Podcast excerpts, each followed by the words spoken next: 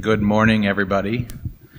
My name, my name is Tyler. I am uh, grateful to serve as the president of the Blue Lotus Temple, and we're going to have a, a, different service today. So you're all in for a treat. You get to witness some uh, unique moments. So uh, first of all, uh, the way we're going to work today is we're going to have our traditional meditation, like you're all familiar with.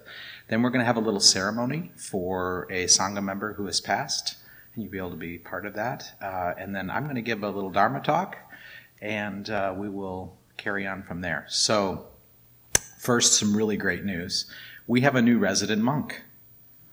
And uh, typical Blue Lotus fashion, we have no idea how long he'll be here, and we have no idea when he'll go. and the reason that that is by design is because we're here for the teachings and for our own spiritual practice, not for the personalities.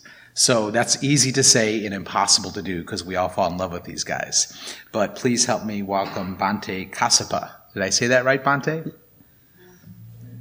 We're, we're very welcoming you and so glad you're here. On behalf of the whole Sangha, please feel at home and feel our generous uh, welcome as you make your uh, home life here for a little while. So we're grateful for as long as we can have you. Uh, the ceremony you're going to witness today is on behalf of uh, really a family member of the Sangha. Uh, so, all of you know Tessa is uh, in our office day in and day out for years now. Her son Bo. Uh, this place runs because of Tessa. Let me, let me be explicitly clear about that.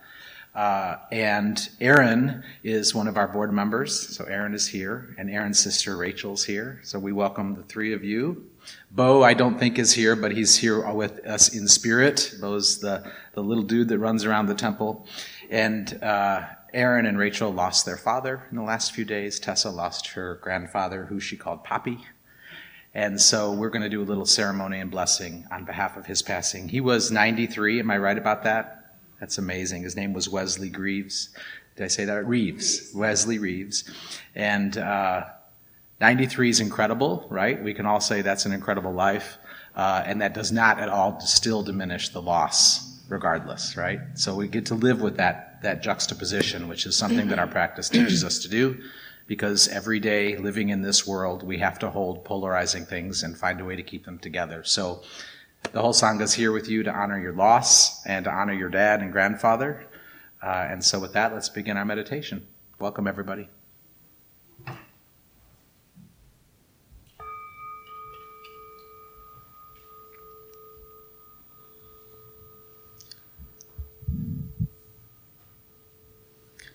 Okay, please find a comfortable and relaxed posture.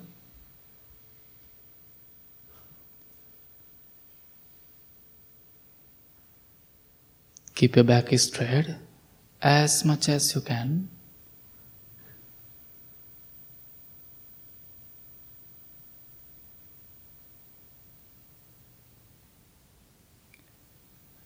And take a few deep long breaths. Relax your body.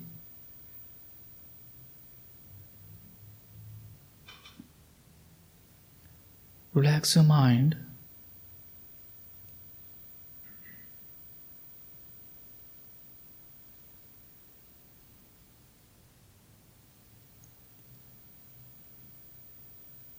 Maybe many things going in your mind.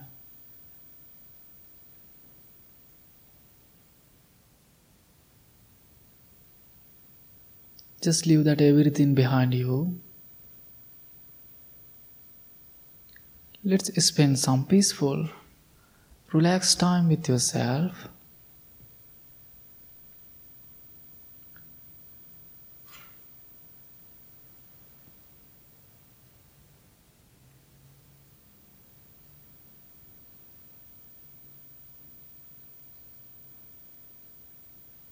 Make sure to relax your body from the top of your head to the off your toes.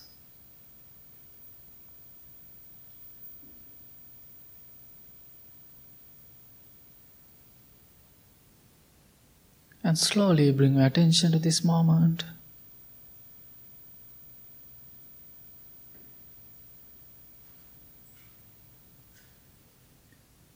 Experience stillness, peacefulness around this room.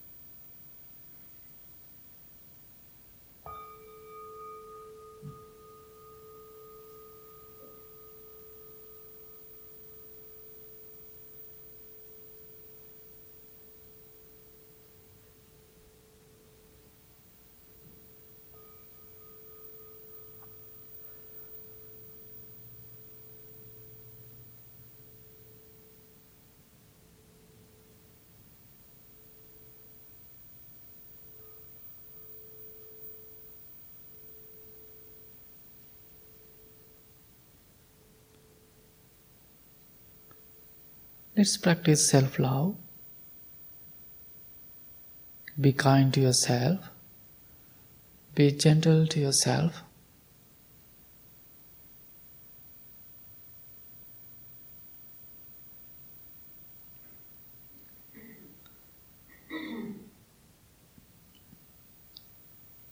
Think deeply and to yourself May I be filled with loving kindness.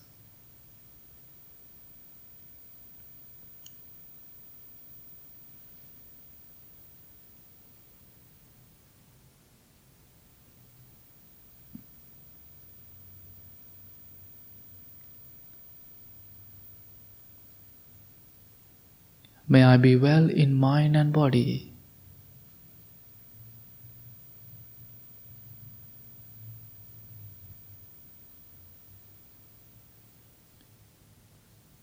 May I be skillful.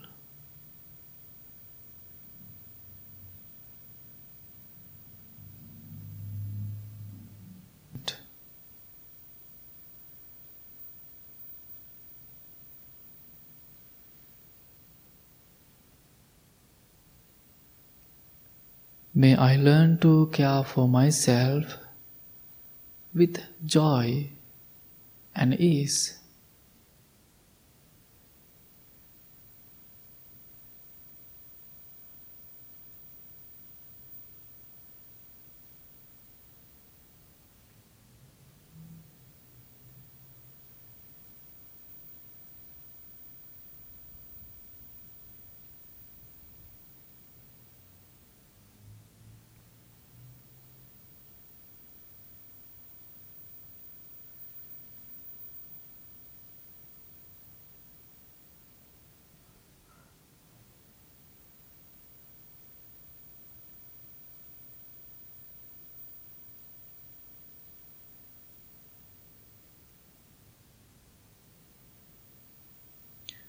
While you are repeating these words, same time feel yourself as your best friend.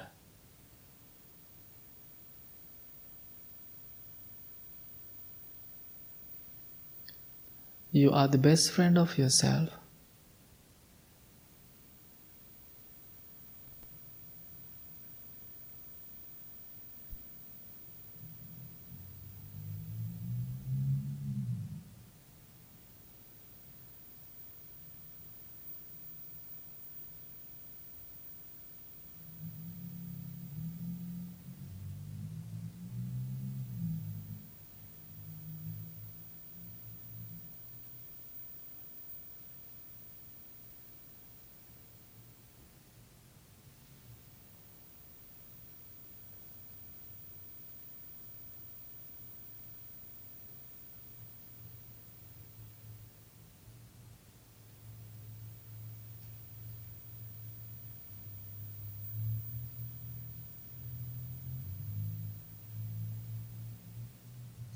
May I be well.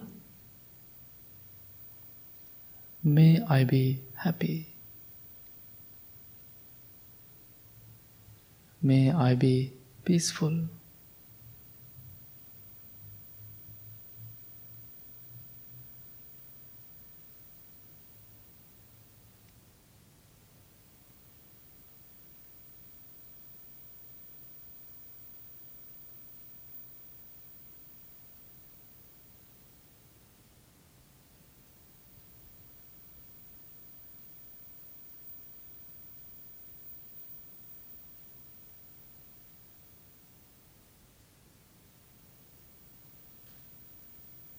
Now we can extend our loving thoughts towards your loved ones and also Erin, Rachel, and Tessa. You can think of grandpa, your father. We don't know where he is now, but he's still the memory is with you.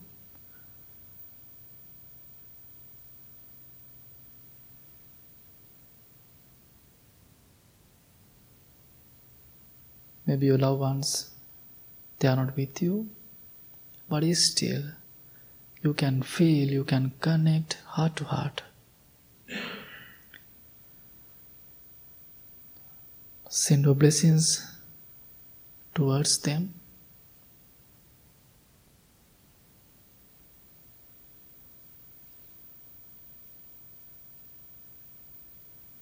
May my loved ones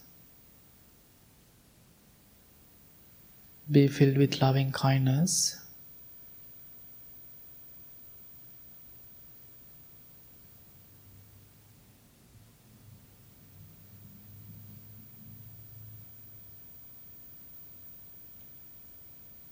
May they be well.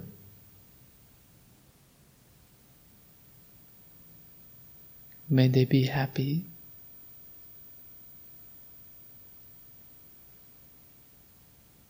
May they be peaceful.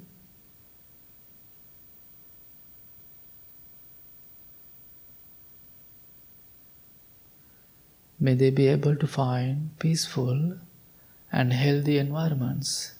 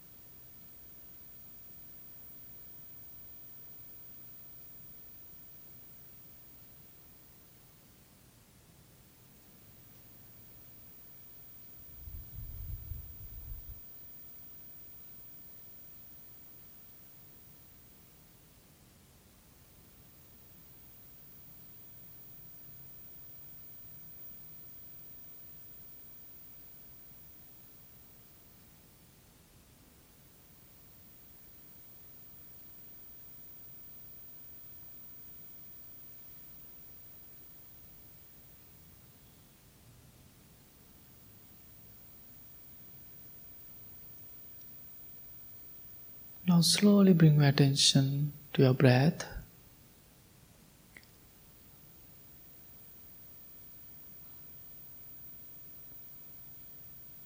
And focus on your tip of your nose and just allows your body to breathe naturally.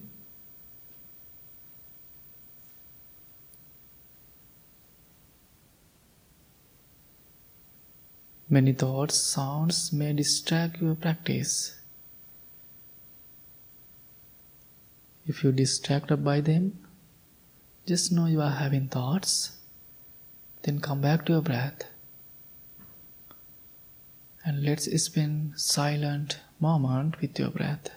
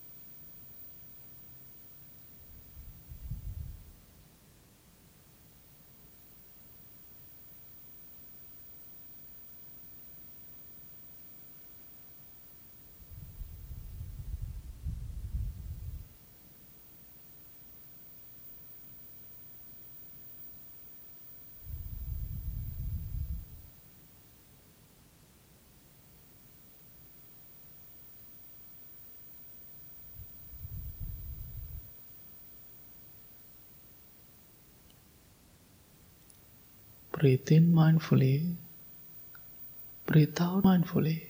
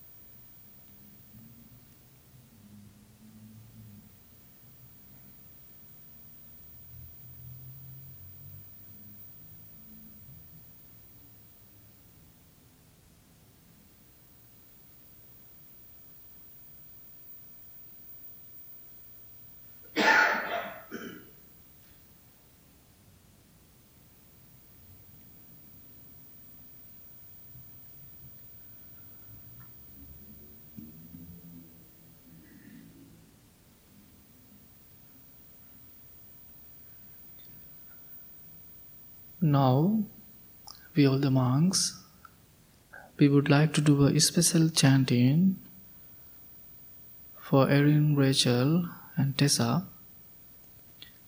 especially also for their father, grandpa, and also for you all.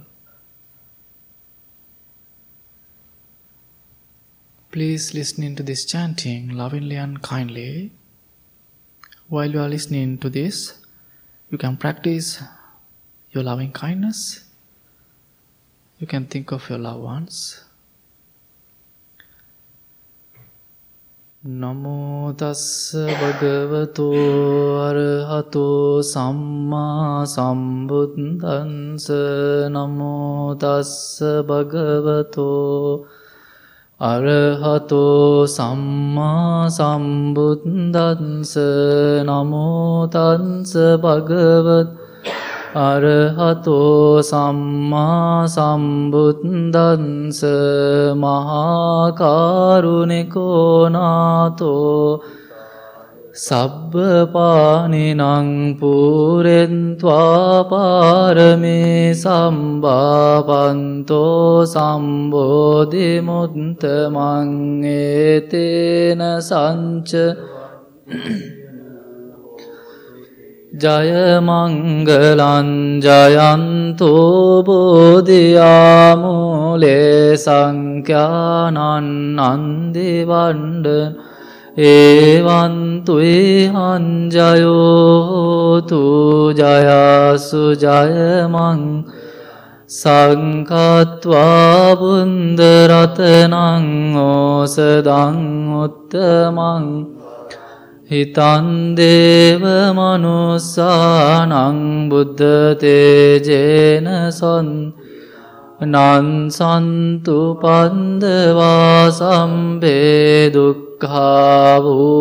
සමෙන් සංකන්ත්වාදම්මරතනංஓසදං උත්තමංවරං පරිලාවූප සම ධම්මතේජේන සන්තිනානන් සන්තුපන්ද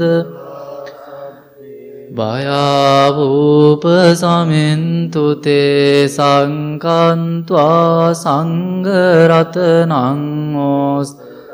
උන්තමං වරංආහුනේ අං පාහුනේ සංගතේජේන සොන්තිනානන් සන්තුපන් රෝගාවූප සමින්තුතේ අංකින්චි රතනන් ලෝකේ විජ්ජති විවිධා රතනං බුද්ධ සමන්නන්ති තස්මා සොත්තේ බවන්තුතේ අංකින්චි රතනන් විංජති විවිධාපුතු රතනන් ධම්ම සමන්නන් තස්මා සොත්තේ බවන්තුතේ අංකින්චි අඥ්ඥම් බුද්දෝ මේ සරණං වරංගේ තේන සංචවන්ජේ හෝතුතේ ජයමංගලන්නන්ති මේ සරණං අඥ්ඥන්දම්මෝ සරණං වරංගේ තේන සංචවන්ජේන හෝතු ජයමංගලන්නත්තිමේ සරණං අඥ්ඥන් සංඝෝමේ සරණං වරංඒතේනස් හෝතුතේ ජයමංගලන් සම්බිතියෝ විවත්ජන්තු සම්බරෝ විනාසතු මාතේ භවත්වන්තරායෝ සුකෙහෙත් ගායුකෝ බව භවතු සම්බමංග රක්හන්තු සබ්බ දේවතා සම්බ බුද්ධානුභා සදාසොත් තේ භවන්තු තේ භවතු සම්බ මංගලන් රක්හන්තු සබ්බදේ සම්බදම්මානුභාවේන සදාසොත්තේ භවන්තු තේ භවතු සම් තුසබ්බ දේවතා සම්බ සංඝානුභා සදාසොත්ති භවන්තුතේ නංකන්තයංකභූතා පාපංගානිවාරණා පරිත්තස්සානුභාවේ හන්තුතේ සංඋපාද්දවේ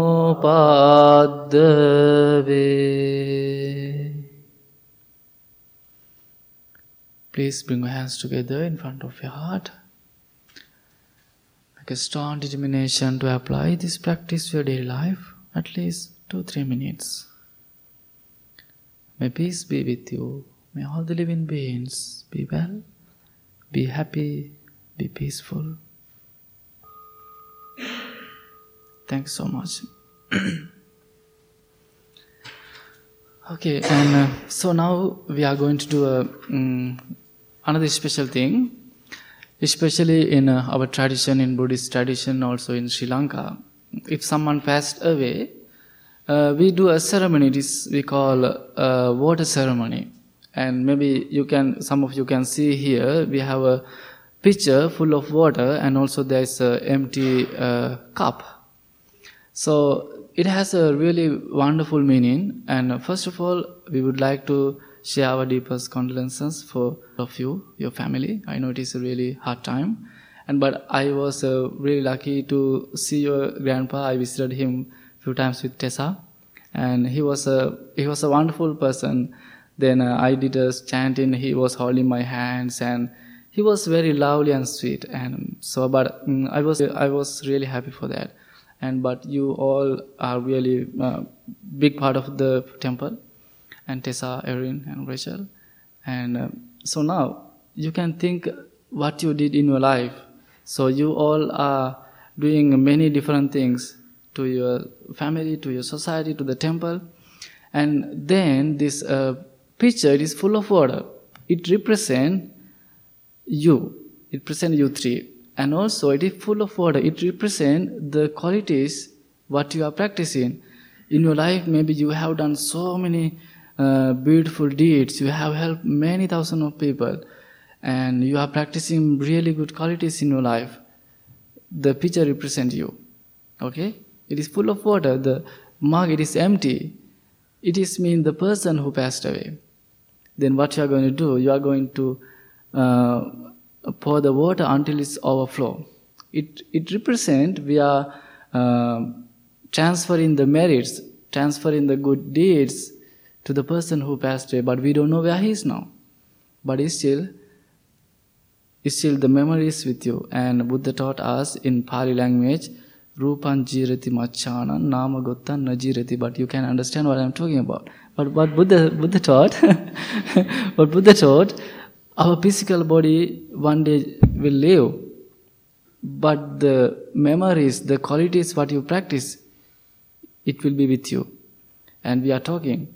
And still you are thinking, you are talking, your father and your grandpa, and uh, he is connected, connected to your life many different ways.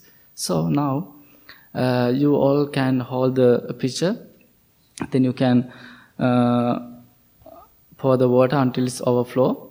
And while you are doing that, you can think about your good qualities, uh, everything you you are doing, you are practicing in your life. You can think of your grandpa, your father, and while you are doing that, we are doing a special chanting, and then you can uh, pour it until it's overflow. Okay. okay, please do that. යථාවාරි වහාපූරා පරිපූරෙන්ති සාගරං ඒවමේව ඉතෝදින්නං උපකම්පති අතාවාරි වහාපුරා පරිපූරෙන්ති සාගරංඒව මේවයිතෝදින්නං නංඋපකම්පති අතාවාරි වහාපුරා පරිපූරෙන්ති සාගරංඒව මේවයිතෝදින්නං පේතානං උපකම්පති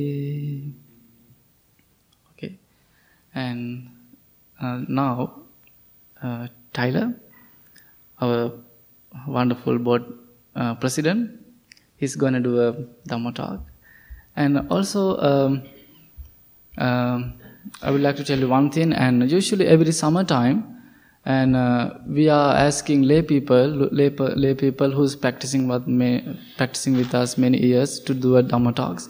And today is a kind of start, and Tyler uh, going to do a Dhamma talk, and maybe next few months we will ask other people who is practicing with us many years to share with you uh, their experiences. And thanks so much, Tyler. And now it is your time.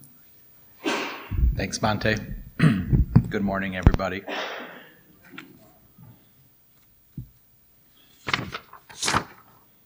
This is um, a tree proposal for trees to be cut down on our property. Um, I grabbed this instead of the beautiful agenda I wrote for you. so, so, so there you have it. I'm going to trust it's meant to be, and I'm going to wing it.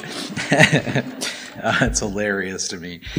Uh, um, yeah, I was I was thinking yesterday morning what I wanted to talk about, and I really I really didn't have anything on my heart I, or my mind. I just I was just. Uh, was just thinking, what sh- what do people need to hear? What do I feel like I need to say? And um, Bhante texts me, please don't be your normal controversial self. that was his instructions, which I also appreciate. Um, so uh, I thought what I'd like to do is uh, talk to you about a phrase we've heard the last few years called the big lie Because Bhante said, don't be controversial. And instantly in my head, that's the title of my talk that pops up. You can see why he had to warn me to not be controversial. Uh, so, uh, the big lie that I want to talk about is the uh, belief I held for a long time, and the belief that I have heard many of you uh, reference, and the belief that many books, podcasts, and TED Talks talk about, which is the concept of uh, learning how to love ourselves before we can love others. And I would like to declare that the big lie. Because I have been uh, witness to uh, and have the lived experience of other people loving me enough to teach me how to love myself. And so this concept that we are somehow capable of first loving ourselves in order to be able to love others, um, I just I just wholly reject. Uh, and maybe that's just because it's not been my lived experience, but I I look at I look at this family up here and I think when when they came into this world, did they know how to love themselves or was it through the love of others? You know, whether it be a dad, a grandpa, a child. Um, I don't know which came first, um, but but after the, the, those early days, I know for me, uh, whether it be due to my addiction and my addictive nature, whether it be due to this uh, culture of uh, an intense and almost impenetrable focus on the outer life rather than on the inner life here in America. Uh, for whatever reasons, I, the conditions were created that I didn't know how to love myself. Um, I knew really well how to not love myself. I, w- I was expert level at that. But loving myself uh, took other people ferociously loving me, regardless of my behavior, to uh, invite me to to learn the tools that led me to be able to love myself. And so um, that's kind of the pretense of what I want to talk about today. I uh, have been uh, thinking a lot about. Uh, it's ironic that a few, I think we have like three or four of our original old timers here today, which I think we always get one or two of you, but four is like a, a big number. Um, this is a big year for us. So, uh, 10 years ago, we uh, bought this temple. And for those of you who remember, it had these like nasty sloped floors and leaky windows and lots and lots and lots and lots wrong. And um, uh, against lots and lots and lots of advice to the opposite, Bhante disregarded all of that, and here we are. I'm sure glad, I'm sure glad for that. But it's got me really thinking about these last 10 years. And actually, that, those 10 years only represent half of Blue Lotus's existence because we actually did, uh, in a leaky basement down, downstairs. And, and then, uh, you know, we were, bar- we were borrowing space for a couple of hours a week. Um, and here we are. So that's a lot in 20 years when you think about where we came from and where we are now. And so I think about all the people, uh, a, a, for myself, I would put Bhante Sujatha at the front of that list. All the people who loved us uh, so unconditionally that they gave us the space and place to learn how to put tools in our lives that could teach us how to love ourselves. And so that's really, if I was to summarize what this place has meant to me and the, the primary gift it's given to me, that would be it. Um, however, this is not the first place where I felt unconditional love and where I began to build my tool chest of learning how to love myself. Uh, that that journey started for me in the world of addiction, and so. Uh, I know that that some people here identify as addicts, some people identify as former addicts, whatever language they want to use. But lots of people are familiar with um, the program that started in the 1930s uh, called Alcoholics Anonymous. Alcoholics Anonymous has evolved into any form of anonymous you'd like to say. Probably whatever you can make up, it exists. I recently saw uh, a, a, Facebook page dedicated to Bulldogs Anonymous. So there you go. It's an it's an everything thing now.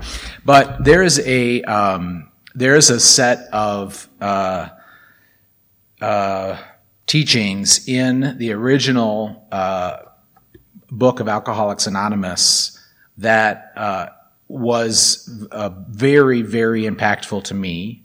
And in my 31 years of sobriety, I have witnessed it to be maybe the most impactful thing in the lives of most addicts that I've had the blessing of being in relationship with. And it was called the promises. And so the promises were a set of tools that were developed um, for those of us who were really suffering to hold on to when things got really bad very, very often it requires a tremendous amount of work, pain, effort, and endurance um, to get well, to heal, to be in the process of healing. And so the promises were like this sort of guiding light, this uh, actually like when we say in my wish, the lamp post, right? To be a, a lamp for those without light. The promises for me were the lamp for me, the one without light at that time.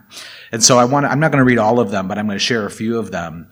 Um, one of them is, we are going to know a new freedom and a new happiness.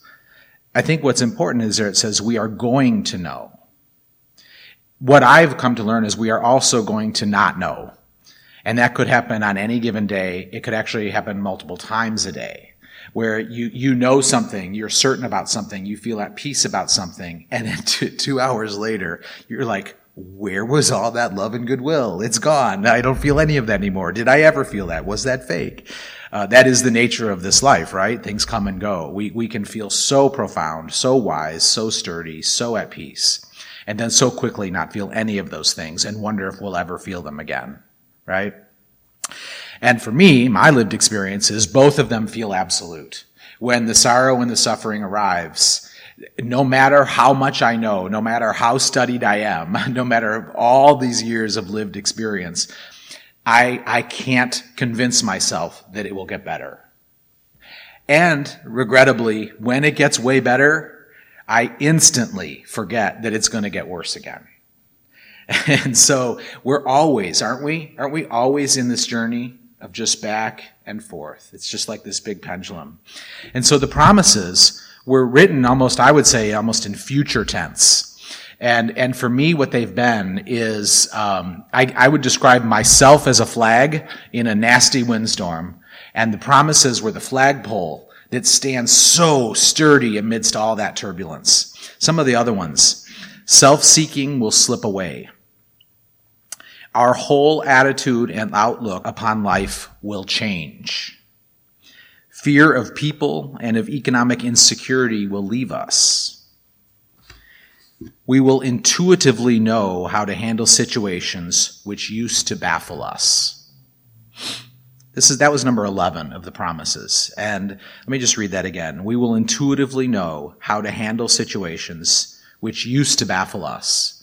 Um, Todd, you'll correct me maybe, but I think maybe this in Buddhism we would talk, talk about the second arrow, about how our, our first. Uh, my, I'm gonna I'm gonna keep using myself. My first response to things often is less noble than my second response. You know, my that the first thing that comes up on, in my mind um, sort of lives in a maybe in a a garden bed of trauma, of cultural. Um, uh, you know, damage and mixed messages that don't fit. Uh, you know, my, my first response to a lot of things is from a less noble position than my second response. And for me, the reason that I have a spiritual practice, the reason that I've been able to maintain levels of sober mindedness for 30 plus years, the reason that I sit on these cushions day after day, month after month, year after year, often with disgustingly large amounts of times not understanding the benefits of why I'm here. Don't know if you relate, but that's certainly my lived experience.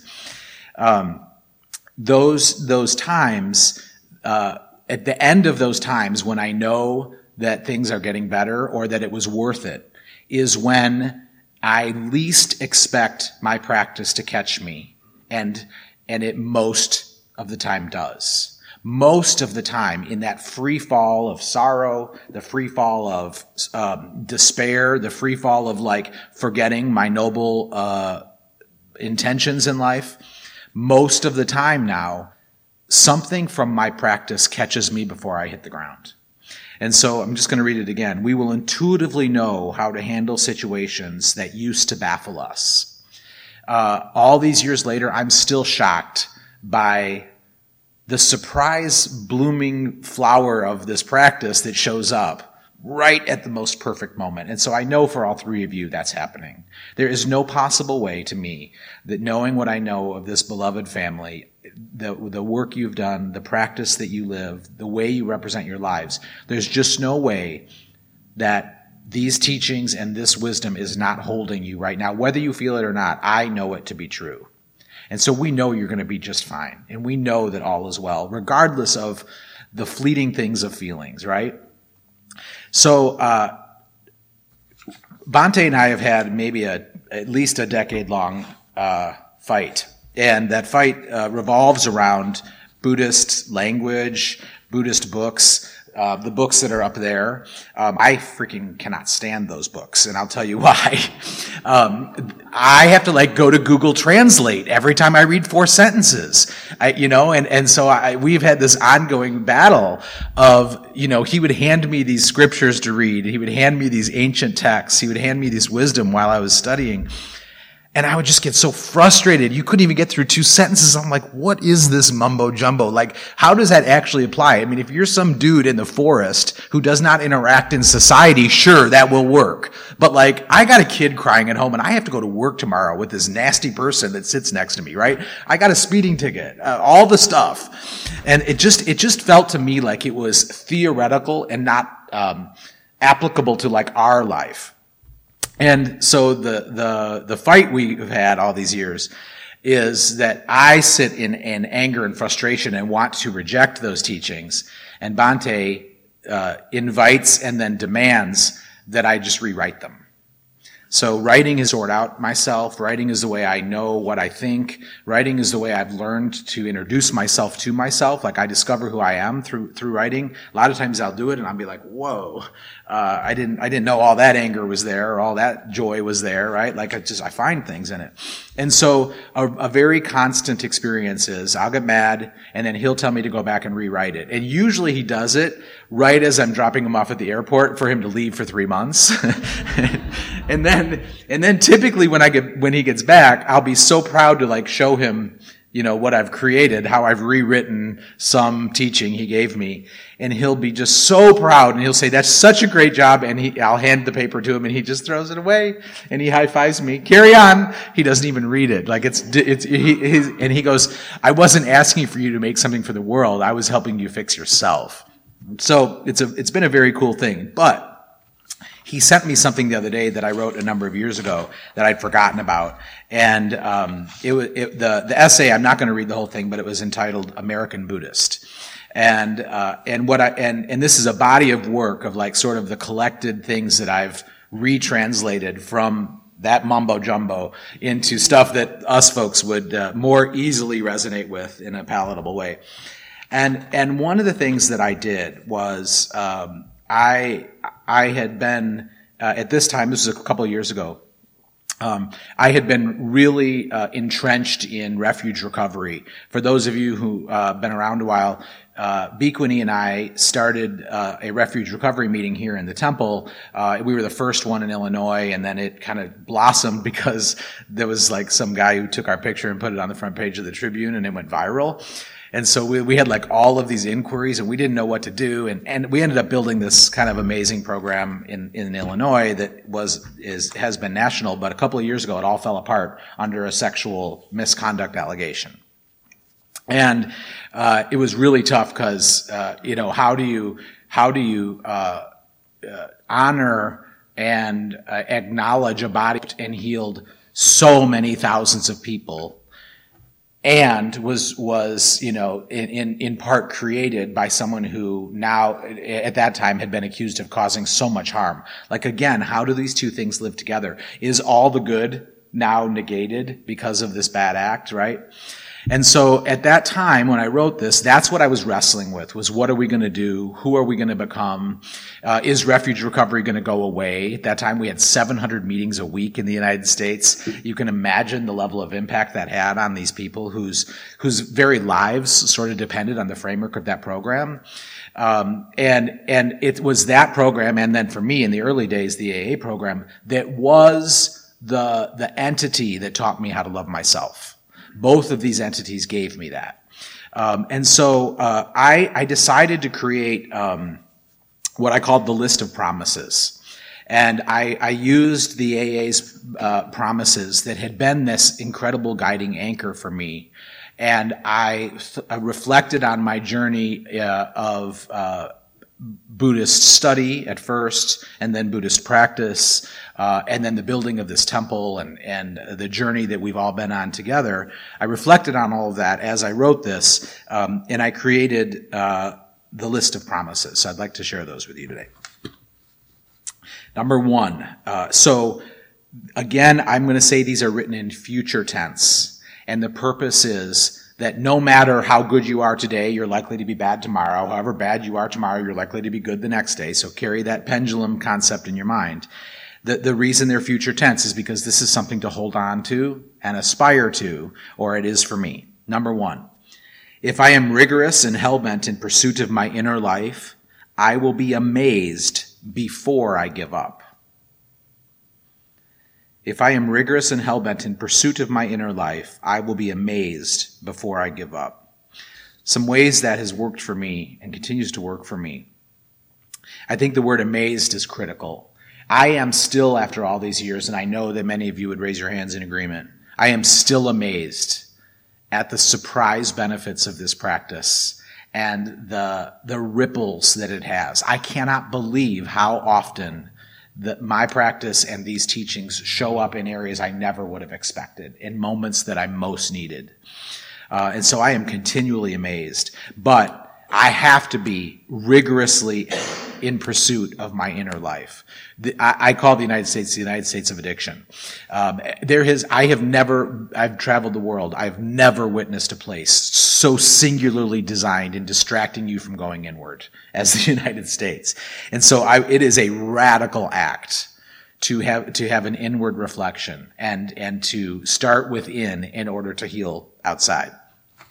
Number two, I will know and experience drowning in compassionate, appreciative joy.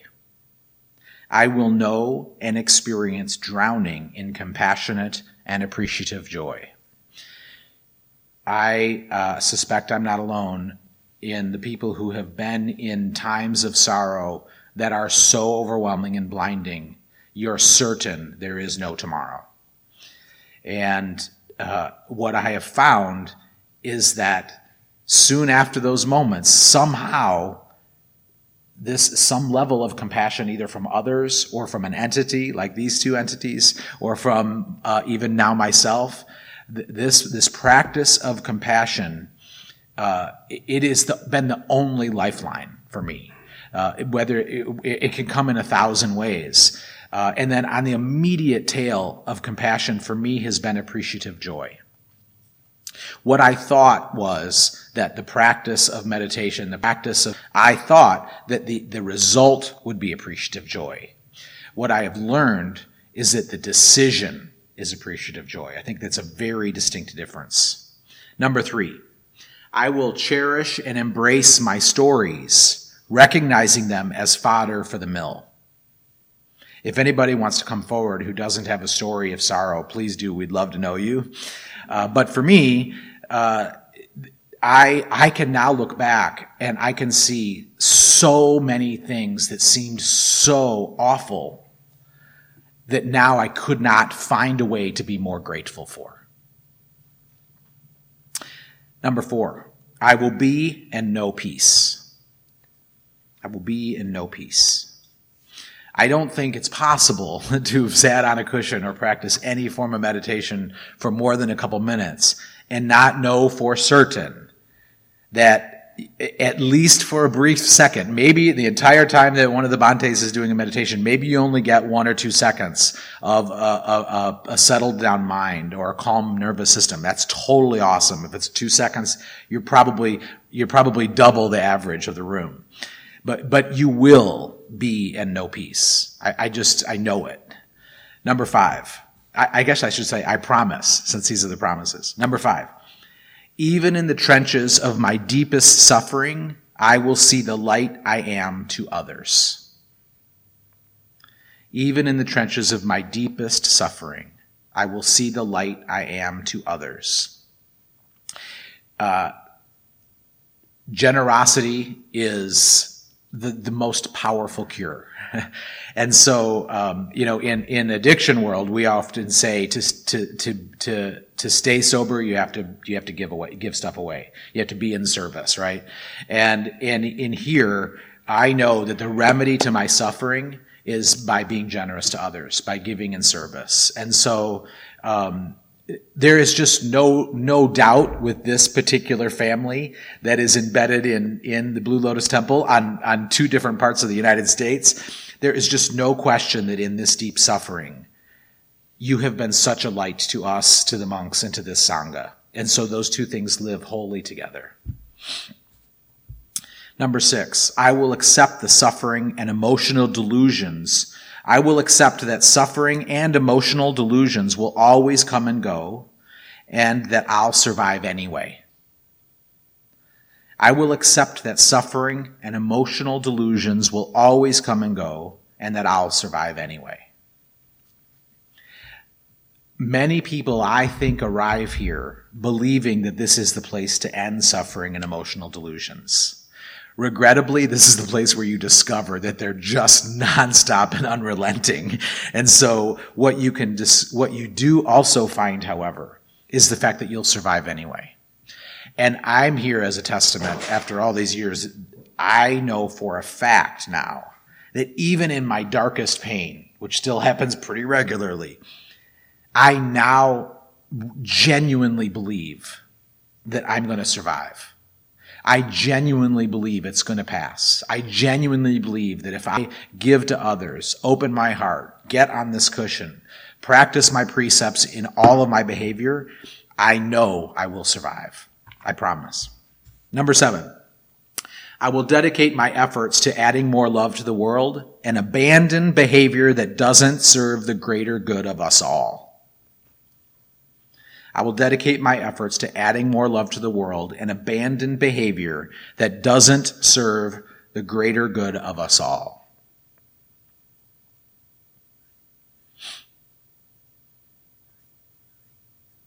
Uh, Tessa, you've done this more than anybody I know in this temple.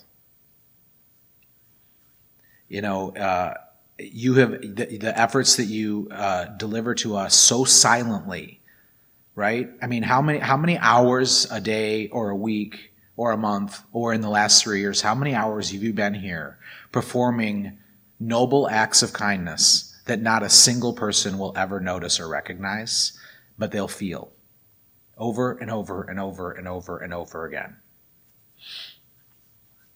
Number 8, I will become my own best friend and only love others through that lens. I will become my own best friend and only love others through that lens. Bhikkhuni Vimala, uh, who disrobed recently, uh, is I'm totally not supposed to rank like the quality of teachers, but let's just agree she's amazing. And so um, she she is the one who taught me me uh, and I believe taught so many of us the concept of being our own best friend, what that actually means. Um, and what it means to make being your own best friend sort of the foundation of a spiritual life. Uh, I think many of us are probably stellar at being a best friend to somebody else. And probably many of you join me in struggling to be a best friend to ourselves. But I promise that you will become your own best friend and only love others through that lens when you practice this way. Number nine, my entire understanding will change and keep changing. This one sucks. My entire understanding and all that matters will change and keep changing. My entire understanding of all that matters will change and keep changing. We should just have a whole Dharma session where all we do is just repeat that. My entire understanding of all that matters will change and keep changing. Number 10. My relationship to fear and inadequacy will be altered through newfound self love and acceptance. My relationship to fear and inadequacy will be altered through newfound self love and acceptance.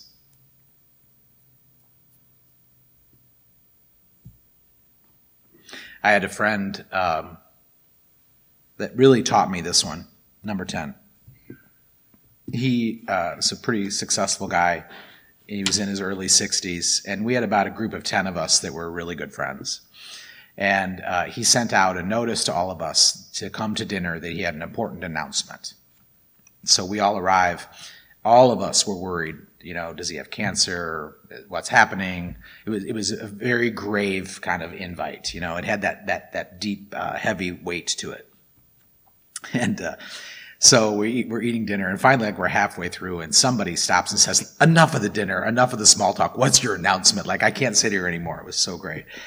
And so he clings his glass and he says, Well, I'd like to announce to all of you that I'm done working on myself.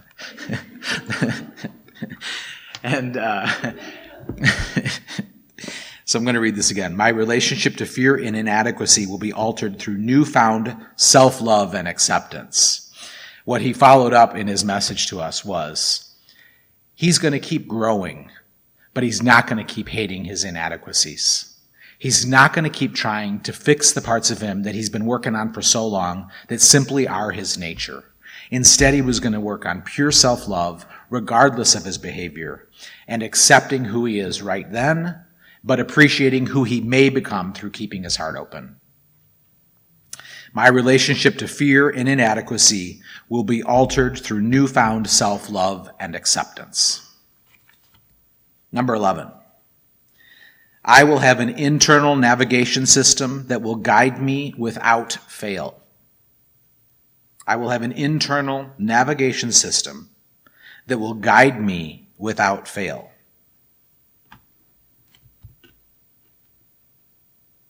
I will have an internal navigation system that will guide me without fail. Now, the, the dilemma for me on this one is it can often look like a failure right? But if you go back up here and you remember, many times our failures are, have been our greatest moments, our greatest lessons, our greatest teachings. And so this one reminds me that even when it's the appearance of a failure, I can trust that all is well and all is becoming well. Number 12. I will all at once recognize that the world is conspiring in my favor and my only job is to embrace and celebrate this reality.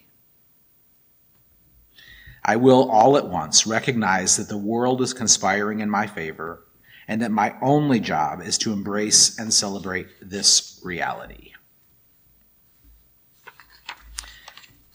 So it is through the 12 steps, the promises of the 12 steps, that was the first body of work that invited me to learn how to love myself so that I could love others. It was this place, these teachings, and this practice that uh, gave me these promises that I could hold on to in the countless times that I have forgotten. And they're written in future tense because they'll be the things I continue to hold when I forget again which is likely to be in another half hour from now, and then two hours after that, and then probably four hours after that. Um, so what I'll do is I'll post these on our Facebook page for you, uh, so you guys can uh, appreciate them, use them. I strongly encourage you to rewrite them and make them your own, because we all know that, that one of the greatest teachings of the Buddha is come and see, do not come and believe. So I invite you to come and see them. See if there's some promises that you could hold on to, a set of core tenets uh, that matter to you. And we'll go from there. Also, um, I just want to take a moment to introduce a book that is blowing my mind. Um, and so, somebody give me a page number. When I say somebody, I mean Tessa. Uh, between uh, page three and page 234. Take a number between 3 and 234. I swear to God, I just opened to page 56. I, I, that's crazy. All right. I just read, said, swear to God in a Buddhist temple. That's so awesome. I'm so proud of myself. All right. so much of our internal struggle comes from not embracing change. Tension decreases when we understand that change is happening at every level, from the atomic to the biological to the mental. A human being is composed of moving parts. Our identity is no different.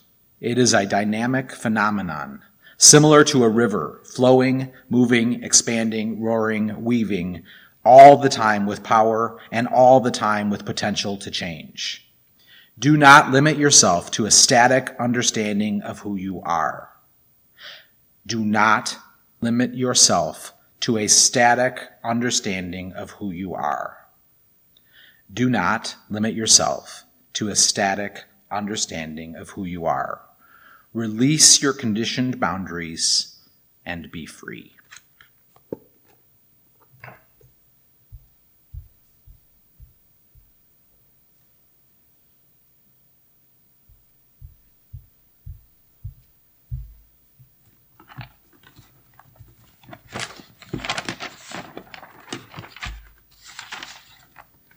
Okay, Monk, you gave me the announcements, but the envelope's empty. So this is, must be my day today. Here it is. I got it. Three proposals and empty folders. All right. I'm going to have quite the day. Um, Gus, are you here? Gus, yes. Gus, will you tell us about your upcoming workshop? Again? yes, again. Pizza. Thank you. The important part is pizza, right? Five nights, or five Tuesday nights in May, uh, between six and seven o'clock. We're gonna have a class, uh, basically a seminar where we're gonna share ideas about how Western thought, Western philosophy touches on the borders of the, uh, Buddha teaches. Uh, Ty just actually mentioned one of them. I would interpret everything that he just said as time. Time is where they meet, all right? Mhm. So we're gonna be discussing that. Um, and, uh, uh, like I said, six and seven, it'll probably end up being downstairs. And, uh, we'll set some tables up and sit around, and, uh, I've got notes, so you don't have to buy anything, that's the thing. Um, And we're gonna have fun, We've already got ten people signed up. Awesome. It's gonna be out of control. Okay, if I'm running it and you're there, it will be out of control. So anyway, so, uh, come and join us. Awesome. Uh, Julie, would you mind letting everyone know how you greeted me at Starbucks today? I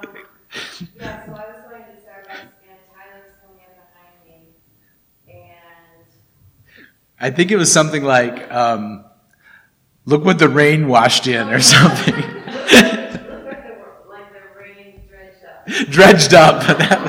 That's right.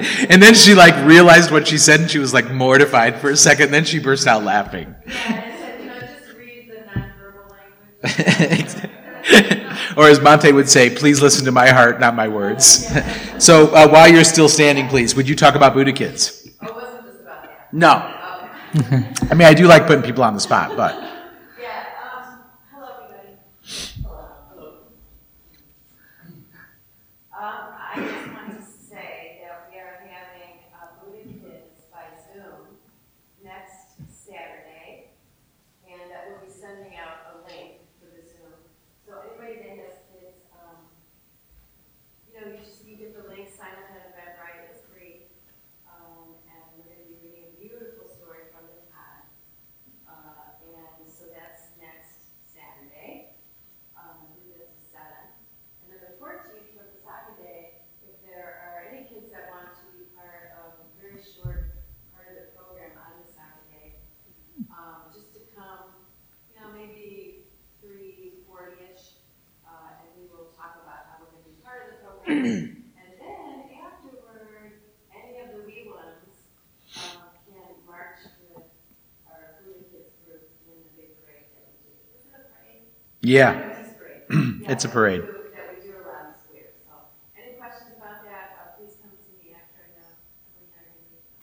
Cool. Awesome. Thank you so much. thank you. Um, a couple of things before I talk about Wasaka Day. Tomorrow we have uh, meditation at um, the Gene- in Geneva from six to seven at the Unity Unity every Sunday, and all are welcome. So It is- check out that at Lake Geneva. good good clarification.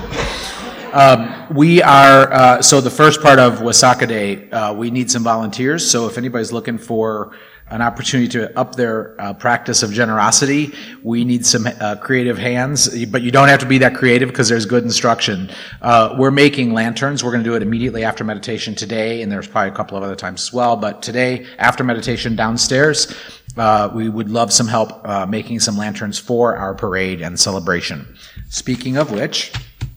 Uh, Wasaka Day is going to be awesome this year. We missed the last two. We are not missing this one, God willing. And uh, we are um, getting ready to uh, acknowledge that this is our 20th anniversary uh, of the Blue Lotus Temple, our 10th anniversary of this building and beautiful space, uh, and the celebration of back together again. So this will be uh, a, a certain to be a good one. We have a couple of opportunities. The Wasaka Day booklet we put out. This is a magazine-ish book uh, that Bhante Assaji beautifully designed this year, and uh, there are some opportunities for advertisements in it if you'd like that. It's got great teachings, good Dharma talks. It's got some uh, informational information about the temple and sort of a transparency report about who we are, what we're doing, and what we're up to. Um, so if you want to advertise in that book, we that is going to be uh, hundreds of copies will be here distributed to the people who come. This place, as you all know, is usually packed to the point where we can't fit everybody, and even with uh, all the extra chairs. But uh, we print. Uh, Loads and loads of extras of those. It's given in our welcome packet to all newcomers for a whole year, and it's used and distributed through all of our Blue Lotus temples throughout the United States. And uh, I'm sending it to the printer on Monday. and it's due on and it's due on Monday. So uh, if that if that calls to you, hurry up uh, and see Bhante Assaji. Um, we are also looking for volunteers to help set up breakdown on May 14th, Wasaka Day. The event starts at four and goes to seven, so we need bookends of that. We need setup crews before four and uh, tear down crews after seven. There's a table over there uh, with uh, the opportunity to sign up, and we'd be really grateful if you did. And then, last but not least, regarding Wasaka Day, we do have um, a lot of visiting monks coming to see us, and so each year we have an opportunity to sponsor a monk or part of a monk. And you, uh, so a full a full monk is 150, and you can decide what a body part's worth if you'd like to do less than that.